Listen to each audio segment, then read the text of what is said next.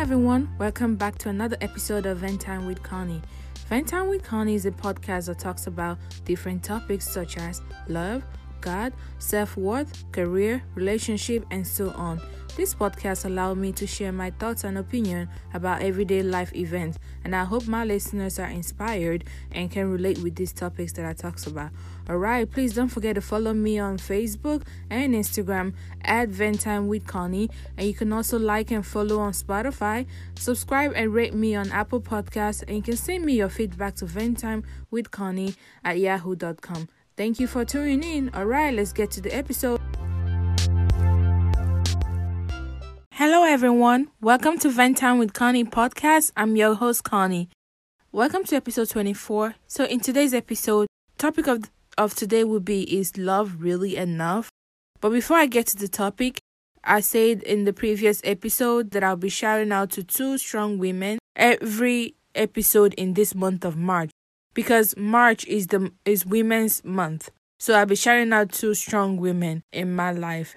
So today's episode, I'll be shouting out to my sisters. Yes, I have five sisters. And instead of shouting one or two, I will shout out to all of them.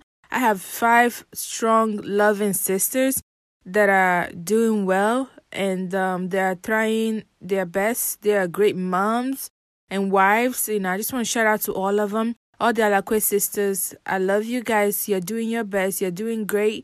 You you are awesome, and you are a very hardworking mom. And I'm sure your children will be proud of you when they grow up.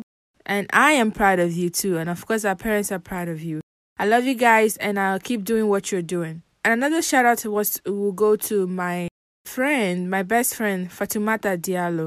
She's a resilient young lady and mother of two and wife. All the way in Australia. So, you know, it's not easy moving from one country to another, and she's been adjusting really pretty well. And I just want to shout out to you, Fatu. I know you are struggling, trying to adjust um, having a toddler and a baby. I don't know if that's the right word, you know, to say, but having a, a little child and also another baby, so it's not easy, especially if you're not getting any help. Thank you so much. You're doing a great job, and I know your babies, when they grow up, they'll be proud of you, and your husband loves you and proud of you too. And I am proud of you. You're doing a great job, okay? Keep doing what you're doing. You're a good mom. Thank you guys, all the women out there that are listening to me. I'm so proud of all of us there. You are strong. You're resilient. You are victorious. And you can do this, okay? Just don't give up. Keep on trying. And you will get there someday. By the grace of God, you will get there someday. All right, let's get to the topic of today. I hope you guys enjoyed the last episode because it was a series, and I'll keep on um, bringing in a guest to talk about, you know, some trendy topics um, or topics in general that we women sometimes don't understand why men think that way. So we bring in guys, you know, on the podcast to try to understand, to pick their brain a little bit, to see why, to understand why they think the way they think, okay? All right, today's episode I'll be talking about, is love really enough? Um, this episode was actually inspired by the two shows that I watch. I don't know if you have seen this show, Love is Blind, on Netflix. It's a Netflix original. So it just came out three weeks ago or something. It was a two-week um series. It's already over with. If you like, you can go check it out. It's, it was actually really interesting. Let me give you the premises of the show. The show just brings in fifteen women and fifteen guys. Correct me if I'm wrong, but I think it's fifteen women and fifteen guys. And they don't, they haven't seen each other before. Then they have to talk in a pod. They'll do, the first few days will be like a speed de- dating where they'll get talked to so many people and see who they will build connection with without seeing any of them. They talk in a pod. They don't see each other. They just hear each other's voice. They don't know how each other look like, nothing. Then you just get to talk to someone, talk to that person, see if you can build a connection with anyone. Then end of the day, I think few couples build a connection, and then you see if you guys will get to the point of, uh, in ten days to see if you guys will engage. Get engaged without seeing each other. Then if you get engaged, you get to see each other the next day, and then after that it continue. You guys get to travel and do a wedding in thirty days. So it's a whole craziness. If you want to go check it out, go check it out, because it's too much happening in that show. It was interesting. There were two couples that came out that are still married, and it was um Lauren and um it was Lauren and Cameron. Lauren is black and Cameron is white. And the other one is Amber and Barnett.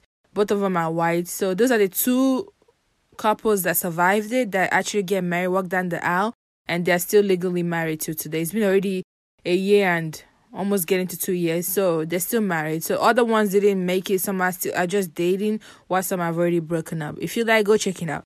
So that's the show that, that inspired this topic. And another show is The Bachelor. I watch The Bachelor, all the Bachelor franchise um and things. I watch it. Bachelor, Bachelorette, Bachelor in Paradise, all those things. They have new one coming up. Listening to my, Listen to Your Heart. I don't know if I will watch it, but yeah, I'm into those things. I'm a love, love, love person. Like I love love. So they will go through this in three points. You know, love, sometimes they say is on is overrated because people talk about love so much that sometimes people misunderstood the meaning or misuse it. So, and now coming to America, understanding American culture, you know, English is not my first language. So when I say I love you, or, you know, I take it as I love you, but not, not knowing this, I love you, there's I'm in love with you. That's crazy. I was like, I didn't know all the same thing. But obviously, they're not the same thing. But I'm not here to define the differences. But I'm going to talk about these things now. Love can be sometimes very overrated. People use it like it's nothing. You know, I think it's a very, very important and vital four words. Four letter words. And we should take it really seriously. Just don't say that to anybody. As a Christian, God, you know, in the Bible, encourages us to love one another as we love ourselves. So you can see a Christian saying, I love you, sister. I love you, brother. So, because we try to spread the love, okay? So, number one I will talk about in this topic is, um, is it possible to fall in love with someone without seeing them? I talked to you about the show, the Love is Blind show. They didn't get to see each other. They just talked to each other. Some actually asked each other, oh, how do you look? What's your height? What is your color? Why some didn't really go into that, because the whole point is now is for you to get to know someone without without the physical. I don't know if that makes sense. Basically, to develop like a emotional um emotional connection. That's the whole point. But some people lost the point. I still went back to asking the physical, how much money you make, all those things, and They, and go back to their web again, go back to the normal thing they usually do, you know. So you don't want to repeat the pattern. That show was for you to actually try something different to see if it worked for you. So the show, The Love is Blind, you know, they don't get to see each other. They just, you know, get to talk to each other, communicate, build that emotional connection, which is really important sometimes, because sometimes in this culture we lack that communication. Oh, because we're in this generation where Instagram, quick text message, all those things is in is in place. Um, people hardly call each other on the phone and talk that long. They do text message, they do screenshot, they do all this emoji, they do this um, they have all this abbreviation. Is that what it's called? Like LOL, LOL, which is laughing out loud. They have emoji for everything now. People do more of the words than actually saying the word, you know. That's where our generation is going towards now, which is crazy. Most people, they go into this dating website, they haven't even met the person, they haven't even talked on the phone, spent time to talk on the phone with that person. All they do is just test, and most guys will not ask you, or they just like to just keep testing, which is ridiculous. I don't get it, but that's where the generation is going towards now, and I don't really like that. And also, this also the talking part, the communication part is a very big part in a, in a relationship, in any relationship. So you want to make sure you have that good communication with your potential partner. So this actually reminds me of long distance relationship, because long distance relationship, you haven't seen the person before, or maybe you guys have seen each other once, but you guys for some reason life, you know, happens where one person have to travel abroad or somewhere. You have to learn to communicate on the phone, do a lot of FaceTime, all those things. And those type of relationship requires trust and patience, because you have to trust the other person, trust their words, what they're saying to you. They are doing what they actually say they are doing, you know, because if you don't trust them, it's not going to work. For me, I see long di- long distance relationship as having imaginary friends. That's just the way I look at it, because it doesn't work for me. But if it works for you, that's fine, you know. So that's what it reminds me of. Another question that I will ask is, um, is it possible to fall in love with someone at first sight? You know, you hear this all the time. married couple, when you ask them how they met, the husband or the wife will say, the first time I set my eyes on her, I knew she was my wife. I knew I was going to marry her. I knew she was going to be the mother of my kids. Or I knew she's going to be my husband. All those things. I always wonder, like, how does that work? Is that really true? Like, is that really love or is it infatuation, you know? Can you just see someone immediately and know they're meant for you? Is based on faith in all those things? Or is it destiny? I don't get it. Like, people really believe in this and it works for them. Um, I want to know, my listener, do you really believe in love at first sight? Do you think it's infatuation? You know, because I feel like sometimes that could also be based by physical appearance or the way the person spoke to you that day, the way they presented themselves, you know, you know, because they say first impression matters a lot. Maybe the person left a very good impression on you that you couldn't forget and you think you were just in love the first time you met them. I don't necessarily think that's love. I think love takes time to build, you know. L- love is work, you know. It's something that you have to constantly keep working on to sustain, you know. You can easily feel it, but you have to really sustain it. So that's what I think. Another question I will ask is, does love conquers all? Um, this actually reminds me of the the show that I watched, The Bachelor finale. The, you know, Bachelor is where uh, one guy, thirty women will compete for him, for his love. And then at the end of the day, he pick one person and engage to them, right? So this Bachelor in particular, Peter Weber, he's a pilot. So he's supposed to pick a, uh, one person at the end. But the other person that he's really, really in love with, his parents doesn't like her. I would say their religion doesn't match. Not religion, because both of them are Christian. But the... their view on Christianity or how to serve God is different.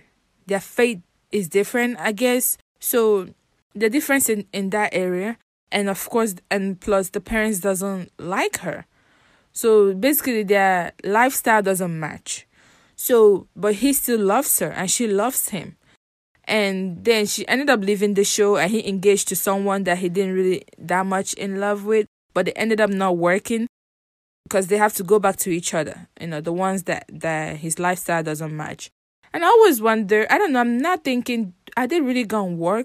Because their lifestyle doesn't match. The what they want in life is different. The way they view Christianity is different. You know, now the parents doesn't like the girl. Is it really going to work? I know they love each other. Is love really that enough for them? You know, do you need more? Like, what do you, how do you deal with, you know, I know some people get married to a guy where their parents doesn't like like her or like him.